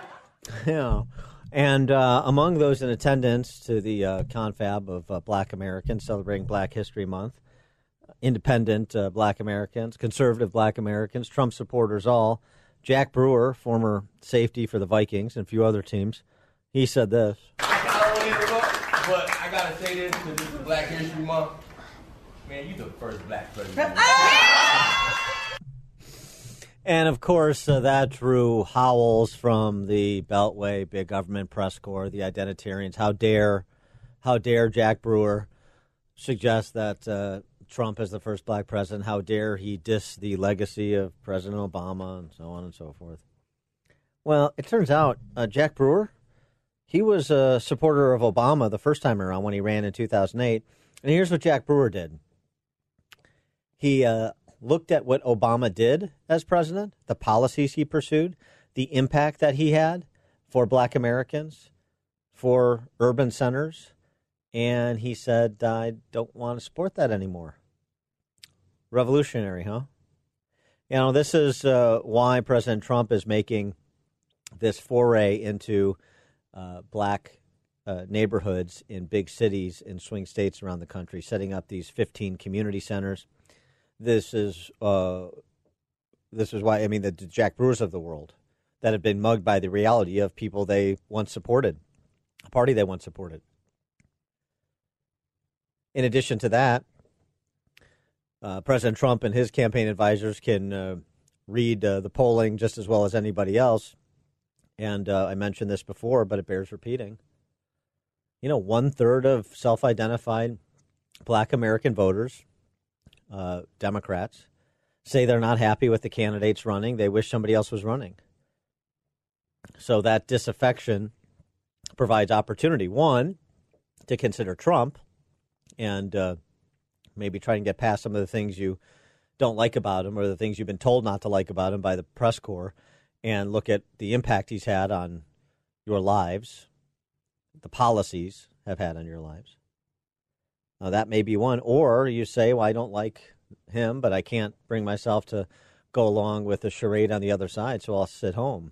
That's what happened to Hillary Clinton, and that's in part why President Trump won. Uh, we talked uh, to Victor Davis Hanson at the beginning of the show. You know, President Trump starts to approach 15, perhaps north of 15% of the black vote. It's over. He had 30% of the Latino vote uh, uh, four years ago. He starts to approach 35, 40% of the Latino vote. It's over. And he knows it, and a lot of Democrat socialists know it too. This is the Dan Proft Show. Far from the fake news, he's always got the real story. This is the Dan Proft Show. You are fake news. The world is a complicated place. You need someone to expose the political fakers, fixers, and takers, and to cut through the mindless chatter and misdirection to help you make sense of it all. That person is Dan Proft. And this is the Dan Proft Show. Welcome to another edition of the Dan Proft Show. Thank you so much for joining us. You can follow us, danproftshow.com. That is the website. You also find podcasts there, as you do on Spotify and iTunes, Twitter, at Dan Proft and at Dan Proft Show. Oh, boy. Miriam Ben Shalom is the first lesbian to be reinstated to the U.S. Army after being kicked out for her sexual orientation. So it makes uh, what she had to say uh, up there in uh, about uh, what's going on in Madison, Wisconsin – that much more interesting. Miss Ben Shalom speaking out against the indoctrination of children by the trans community, quote unquote. She championed the cause of parents in Madison who were suing the local school district over the issue. It's time to put a stop to the sort of indoctrination of children by the trans community, big pharma, and big medicine. As a teacher of 37 years, I wonder what goes on in the mind of a man who thinks that because he goes about in woman face, that gives him the right to force his system of beliefs on young children. This isn't what teachers are supposed to do, is it? Uh, Miriam Ben Shalom has now been canceled. She'll never be allowed to talk again. For more on this topic of trans, we're pleased to be joined by Libby Emmons, contributor Spectator USA, Quillette, and the American Conservative. She uh, has written much on this topic, and she has more offerings, as do we more offerings in legislative form to discuss. Libby, thanks so much for joining us. Appreciate it. Hi, thanks for having me. Miriam Ben Shalom, lesbian, uh, self described radical feminist. I mean, can't we all just get along? What What is going on here? Well, I think a lot of the problem has to do with the, as she's concerned about the indoctrination of children in this ideology. For most people who give thought to you know, trans people or trans ideology. The idea is that what adults do and how they want to present themselves is their business, as it is for all of us. But when it comes to these ideas being perpetrated in education during children's formative years of development, it's just really absurd to think that an educator should be telling a child not to trust their own bodies as reality you know, not to believe that their bodies are an innate part of the fabric of reality. And I think that's where a lot of people who have jumped on board with opposition to trans ideology in the past few years have come down on it. What uh, are we to say about parents, high profile ones, use them as an example, like Charlize Theron or Dwyane Wade?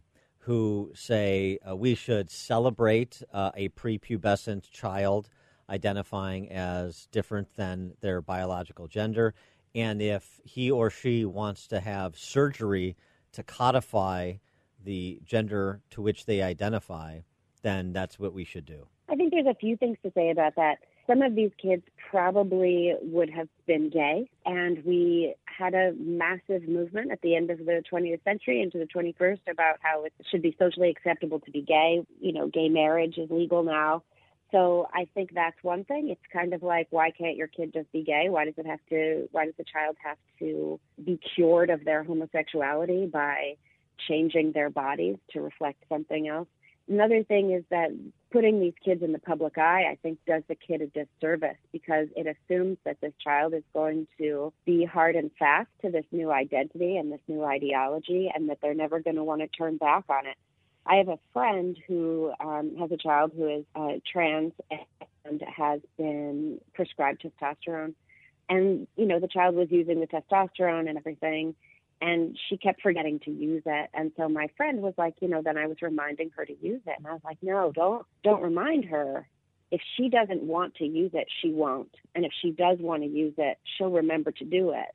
But let her have this door out. Don't make this identity be a wall between her and everything else. We don't need to pack them into this box and just say, okay, you live in this box now. It's very hard to, we all know, it's very hard to walk something back once you've been wrong. No one wants to do that. Hey, I was totally wrong. I'm not really a boy. I'm actually a girl. If you're public with the transition of your child, then your child has to be public when they detransition. And I think it should be a lot easier to let kids turn around on that and get out of this thing once they've gotten involved in it if they don't want it. And, and to your point, the research into outcomes, the research into Yeah. this suggests that there are a lot of people that are wildly unhappy to the point of suicidal after having done a, a transition, after having done a surgical transition. You know, that wasn't what was wrong with them. That wasn't the challenge that they were really dealing with. It was, you know, a mental issue, a gender dysphoria issue. The uh, cure turns out to be worse than the ailment. Yeah, and it's not a cure. Like trans surgery is not a cure. And you've had plenty of people who have undergone trans surgery coming out and saying, like, you know, my dysphoria persisted. I, as you said, I was still suicidal. And it could be that, you know, the only thing wrong with people is that we don't value life. We don't value ourselves. We don't value humanity. We think that human beings are the problem with the world as opposed to, you know, like the world is our gift you know we have this we have, to take care of it but we also have to take care of ourselves. There's this whole environmentalism which you know i'm bored with a lot of environmentalist ideas but why is it that the one thing in nature that we decry as a problem is ourselves? Why is everything in nature terrific except for human beings? Just uh, continuing on in terms of how this is presenting itself around the country, California legislation has been introduced that would require all retail department stores with 500 or more employees to do away with boys' aisles and girls' aisles that require children's products to be offered in a single and, re- and require children's products to be offered in a single gender neutral section because girls shouldn't have to search for jock straps and cups any more than boys. Yeah, I don't. I, I think that this is a problem we've invented for ourselves. When I was a kid, we just had toys, and it was it wasn't like there was a pink aisle and a blue aisle. But then what happened is you had advertisers coming on board. You had complaints about how toys weren't inclusive enough. So the next thing you know, we have pink trucks, and we have like Legos for girls specifically, and all this stuff. I don't remember ever feeling like there were toys I couldn't have access to because I was a girl instead of a boy. They were just all toys and they were in primary colors. There wasn't a ton of pink toys. There wasn't a ton of blue toys. So this is a problem we created out of for ourselves out of a desire to be more inclusive. And it turns out that you know dividing everybody up and putting them into boxes is not inclusive, but a divisive action. So we're like reversing something that didn't need to be reversed in the first place and isn't a problem. You know what I'm saying? It's ridiculous. Uh, like, how about we just put all the clothes on one rack? you Absolutely. know? We absolutely should. It's always interesting to me when uh, people want to prevent research from being disclosed publicly. It's always interesting to me when people don't want to present evidence to support their argument or have no evidence to support their argument. And uh, Mhm. so, one example of this is the research that was done at Brown University about uh, trans as as uh, significantly uh, a social contagion. Uh, Right. That was uh, suppressed, and now we have, uh, and you wrote about this uh, research. The Canadian govern- government promised to provide about uh, hate speech against uh, people based on their gender identity, and they won't provide it. Why is that? That's right. Um, Yeah, well, in Canada with Bill C-16, the idea is that when Trudeau came to office, he promised that um, any legislation before it went through would be accompanied by this gender analysis, um, a GBA, a gender bias, and I don't remember exactly. Yeah, what it is, that's right. But would be accompanied, yeah, it would be accompanied by this um, analysis, and everything has been accompanied by this analysis. But then Bill 16 C16 comes in, which is talking about extending protections to gender expression and gender identity, two things which don't actually have any real definitions. It was not accompanied by a GBA. And when um, it was discussed in Parliament, there were some representatives who said, hey, where's the GBA?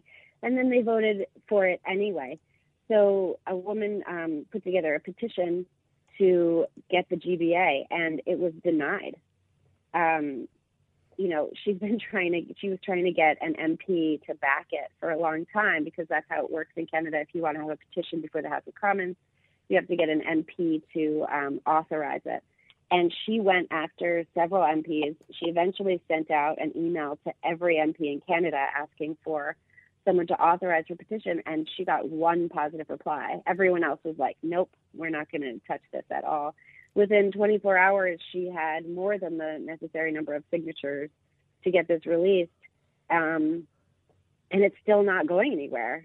You know, she's filed the equivalent of the um, Freedom of Information Act request in Canada, and uh, yeah, I, you you get the sense that they either don't want to release it because they didn't do the report, or they don't want to release it because it shows that protections for gender gender identity and expression put women and children at risk. It's yeah. one of those two things. Yeah, it turns out that the uh, trans uh, bien pensant is uh, greater than the need for transparency or evidence. That's what we see happening over and over again, it seems to me. Yeah. She is Libby Emmons, contributor to Spectator USA, Quillette, The American Conservative. Uh, check out her pieces at both postmillennial.com, which I'll tweet out, as well as at thefederalist.com on this topic. Libby, thanks as always for joining us. Appreciate it. Thank you. Thanks so much. Grab a good seat and sharpen your pencils. Class is in session with Professor Dan Proft and the Dan Proft Show.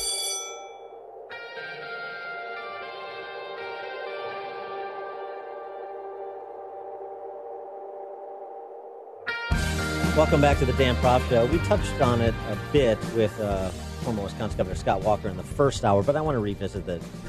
It, it is really striking to uh, watch the competing responses from, you know, at least quasi-free societies as compared to the command control societies, the Taiwans, the Singapores, the Israels, the United States, as compared to China, Iran, North Korea. It really tells you something about uh, perhaps what system of government you'd prefer to live under. Maybe something that informs wide swaths of the American electorate over the next eight months. Uh, give you an example. The uh, Singaporean president, uh, he uh, prime minister, I should say, Lee Hsien Loong. This is an example of a, a public a pronouncement he made, uh, providing information to Singaporeans about uh, the nature of the threat as well as the response by their government. The new coronavirus is similar to SARS, but with two important differences. First, the new virus is more infectious than SARS. Therefore, it's harder to stop it from spreading.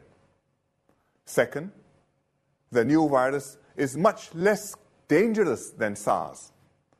About 10% of those who caught SARS died.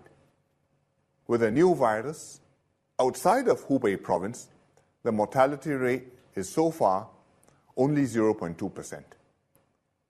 In comparison, seasonal influenza has a death rate of 0.1%.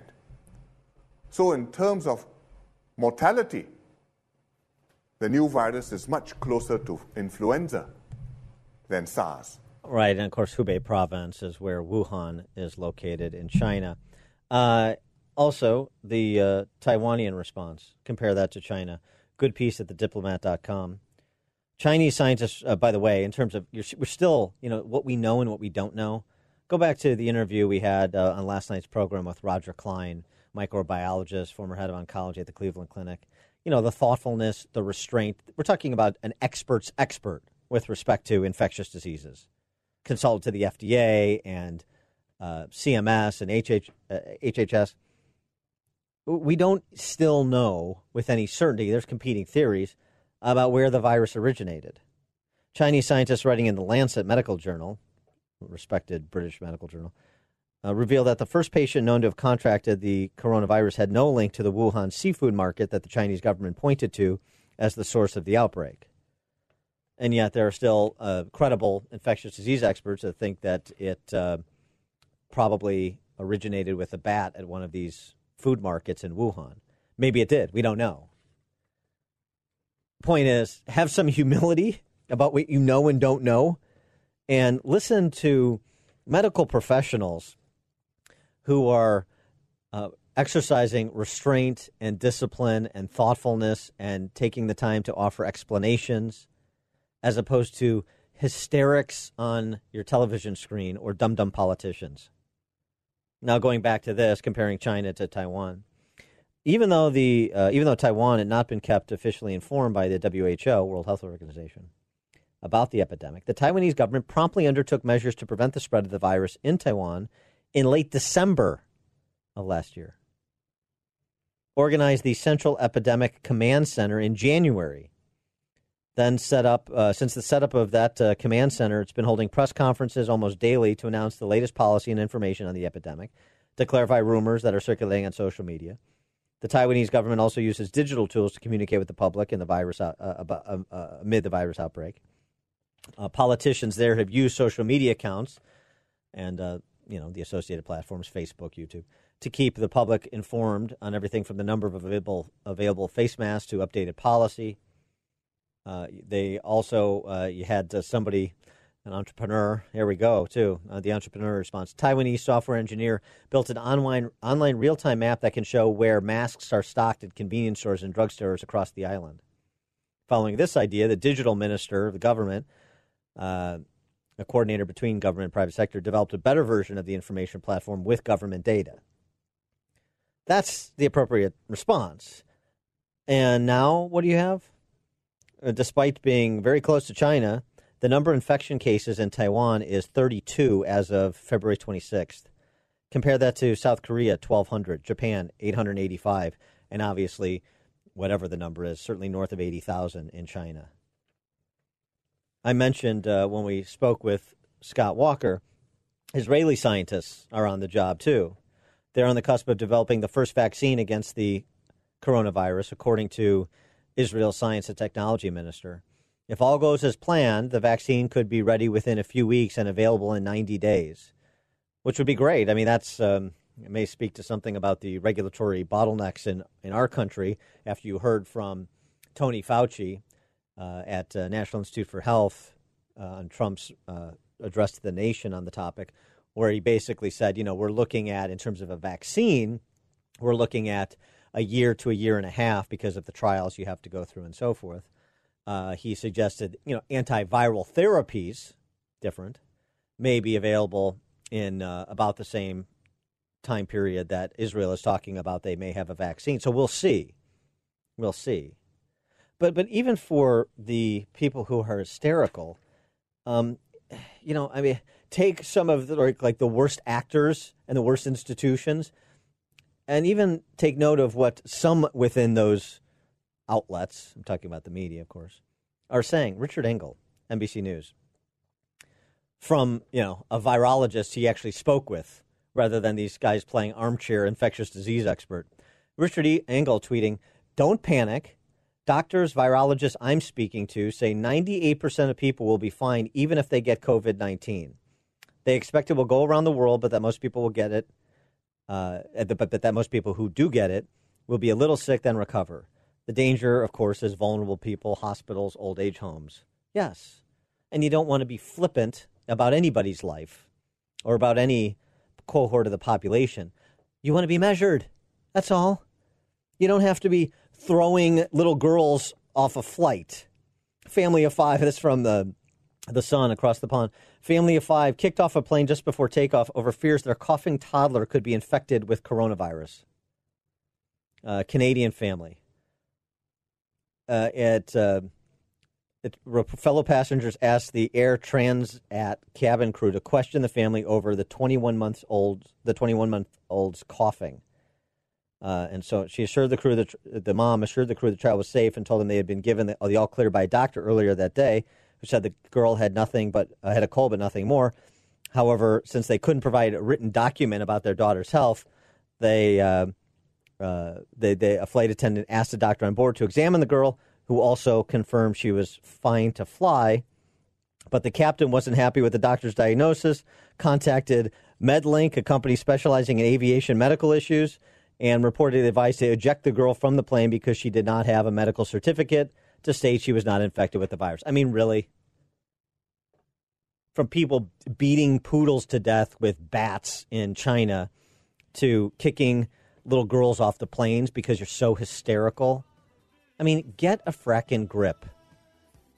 My advice, taken from an actual expert, I'll repeat the same thing I said last night. Real simple. It's an, it's an aphorism I'm sure you can remember. Infectious disease expert from Brown University calm down, and carry on. This is Dan Proft.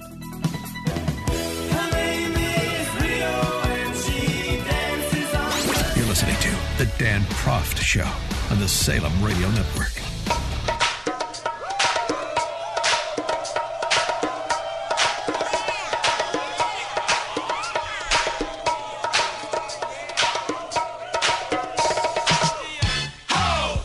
Welcome back to the Dan Proft Show.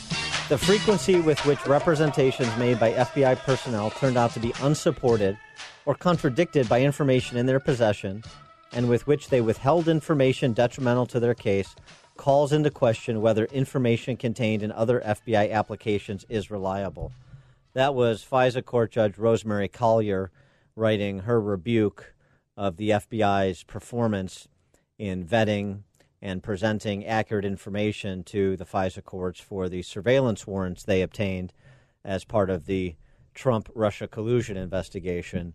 Of course, uh, Christopher Wray, the current FBI director, acknowledged the failures of the FBI, rolled out uh, a series of reforms, training reforms, in January of this year, and uh, that seems to be satisfactory to uh, Attorney General Barr that uh, the FBI is getting its act together and what happened with the phony baloney information to obtain surveillance warrants on Carter Page for the Russian collusion investigation won't happen again. Well, Angelo Codevilla begs to differ. Angelo Codevilla is a senior fellow of the Claremont Institute, professor emeritus of international relations, international relations at Boston University, the man credited with uh, the term ruling class, talking about it uh, almost a decade before Trump's election, half a decade at least. Uh, pleased to be joined by Angelo Codevilla. Thanks so much for joining us, Professor. Appreciate it. You're welcome. Uh, in your uh, piece, uh, co authored by colleagues in uh, AmericanMind.org, uh, you call for FISA as well as the CIA to be abolished, that it is not salvageable. Why don't we start with FISA and why you believe the reforms proposed by Christopher Wray are insufficient. Well, uh, I have unfortunately uh, uh, too intimate a knowledge of uh, FISA because I was one of the people who wrote it. Um, I was one of, one of the opponent, one of the few, very few opponents on the Senate Intelligence Committee back in 1978 uh, when the thing was proposed. I remember sitting around the table with the drafters, and uh, as they were putting in all of the the, the fancy safeguards for uh, civil liberties in there, and uh, I reminded them that uh, those words could be reinterpreted and would would be reinterpreted because the main feature of FISA is the establishment of a uh, of a secret court uh, that would that grants permission for uh, national security wiretaps. Now, uh, the existence of, of a um, uh, of an ex parte secret proceeding is anathema to uh, to the American legal system. And what it does, above all other things, is to to uh, give pre-clearance to the agencies to to do their um, uh, to, to do the wiretapping. That um, effectively um, it makes it impossible, very nearly impossible, to challenge the legitimacy of what they are of what they have done. Uh, and and and clearance is is a um, uh, the, the, mixture of um, uh, the judicial uh, and uh, executive power is lethal. This is something that that the founders uh, very much wanted to separate, and that FISA brings together. I said to them that um, this would make a an unendurable for an, an, an unendurable temptation by the agencies to overstep their bounds. I made the same argument uh, in a um, uh, uh, debate arranged by the American Bar Association with then Professor Antonin Scalia, who thought that. Um, yes, well, this would be a small breach in the Constitution, but it could be, uh, it, um, uh, it, it, wouldn't be so big. Uh, the agencies wouldn't go that far. I said, yeah, just wait around. Well, well right. Yeah. We've seen we've seen the results. Yeah, and um, when we come back, I, I want to get your, your take on this because it seems to me the question that uh, the FBI, Department of Justice, uh, FISA court judges have to answer is why can federal law enforcement or um, or CIA why can they go to uh, a regular Article Three court for surveillance warrants on a whole range of people's, but uh, and and maintain and maintain the secrecy there. But for some reason, they have to have this secret. Oh secret. no no no no no! That, that, there's a very clear answer to it to that. Yeah. Okay. Okay. Well, Uh, just just just hold hold right there. Hold right there, and we'll pick it up right after the break. We're talking to Angelo Codevilla, senior fellow of the Claremont Institute, professor emeritus of international relations at Boston U. We'll be right back with more Angelo Codevilla.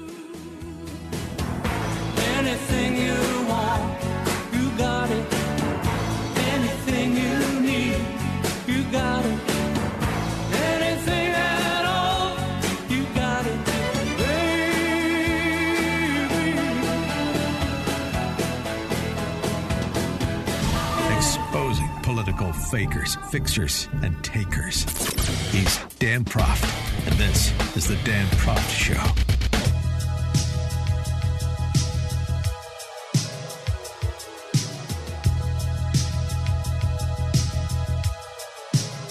We're back with Angelo Codevilla, senior fellow at the Claremont Institute and professor emeritus of international relations at Boston University, and we're talking about his piece in the American Mind, calling for the abolition of the CIA and FISA.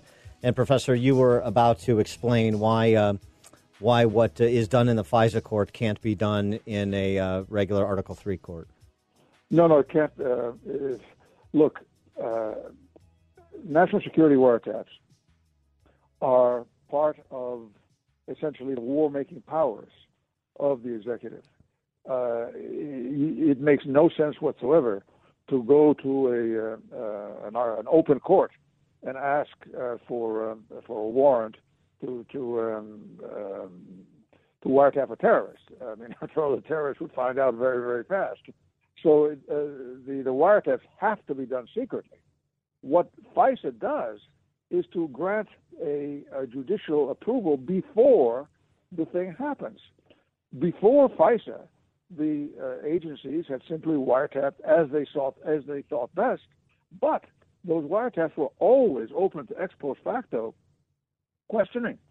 Uh, the the um, uh, the problem that FISA does is to give excessive confidence uh, to the to the agencies, and all of the uh, the, the fancy words that are supposed to protect uh, uh, innocent Americans uh, really um are subject to to being negated by interpretation, and that is exactly what has happened, and that cannot be fixed And- and- simply by writing a new sets of guidelines, new sets of restrictions, And- and so- because the, ag- yeah. the agencies will simply reinterpret them again. And so when you say that uh, it gives too much confidence, this uh, uh, preemptive uh, process, Yeah. too much confidence because you're basically taking uh, the moving party's word for it.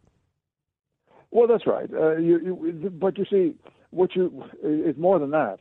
The uh, uh, you are saying that in fact there was a good reason for doing it.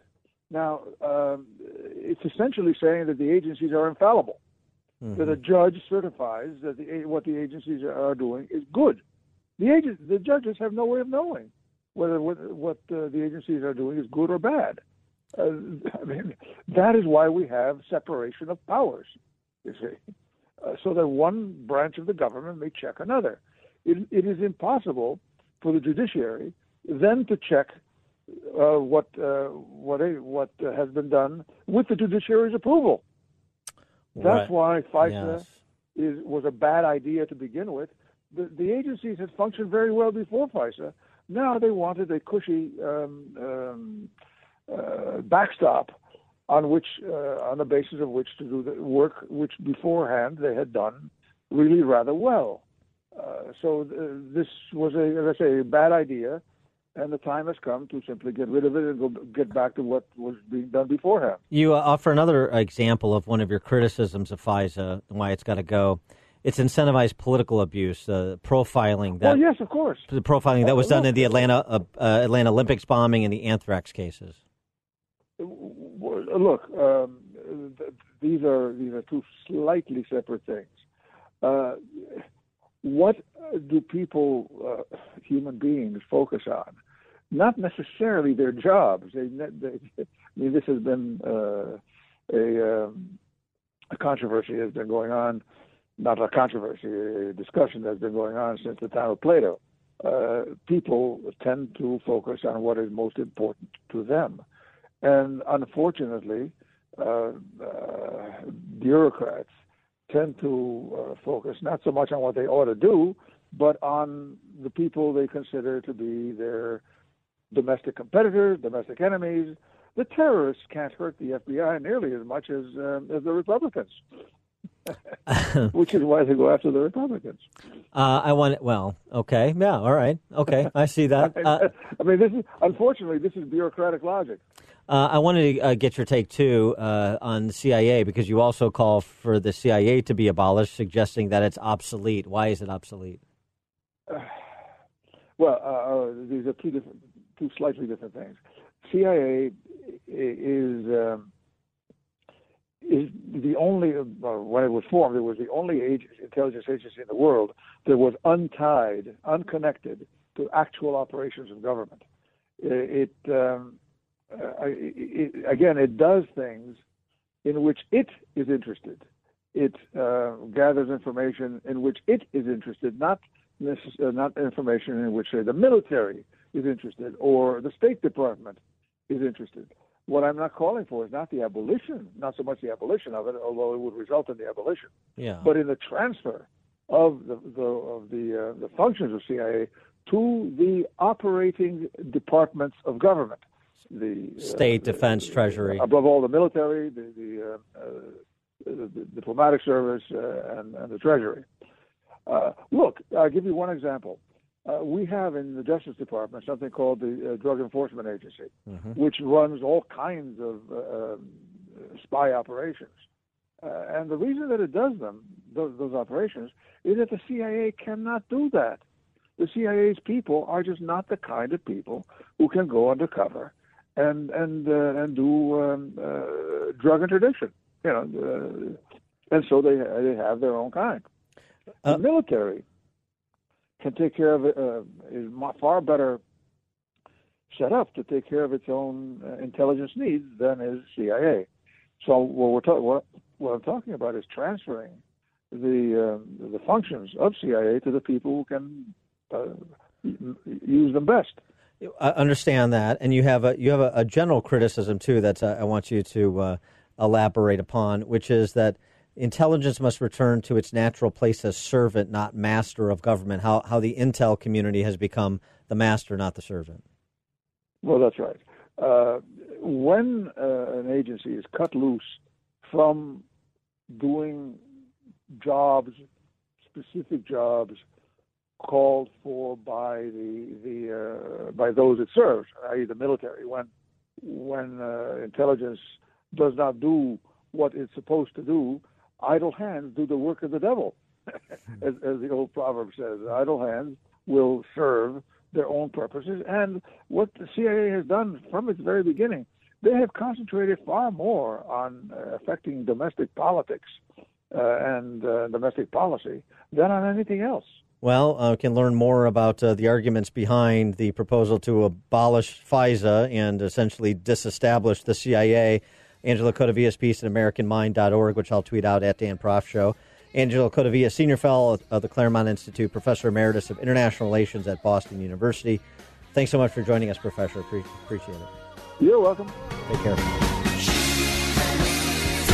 more you listen, the more you'll know. This is the Dan Proft Show.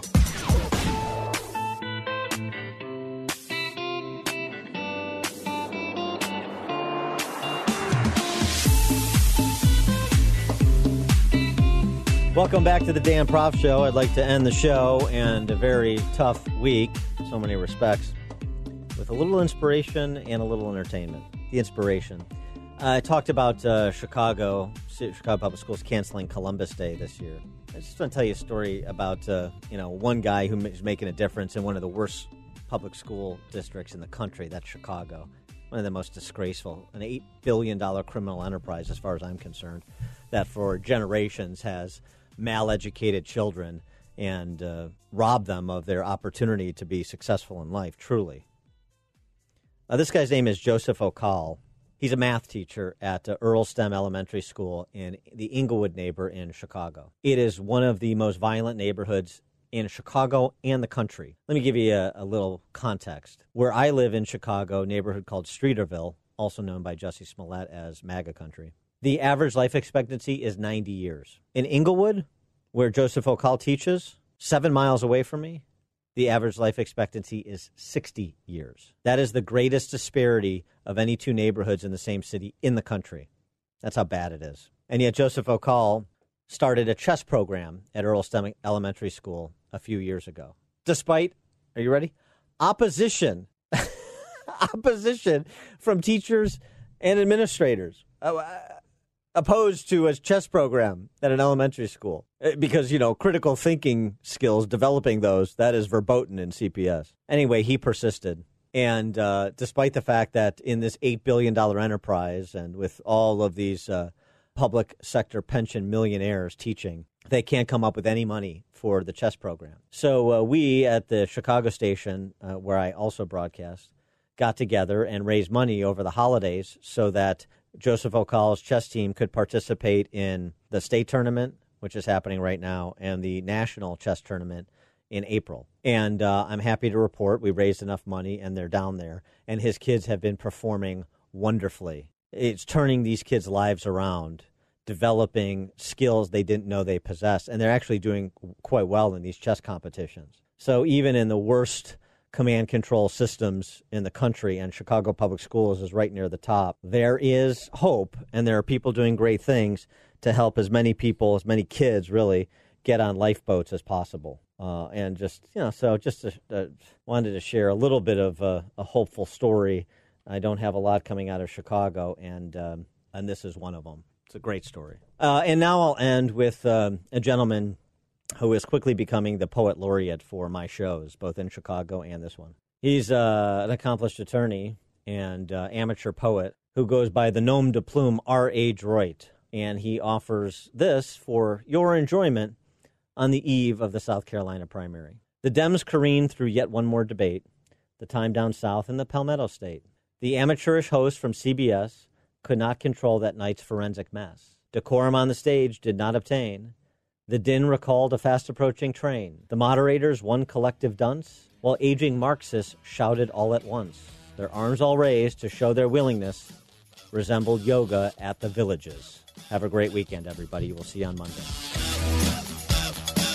Far from the fake news, he's always got the real story. This is the Dan Proft Show. You are fake news.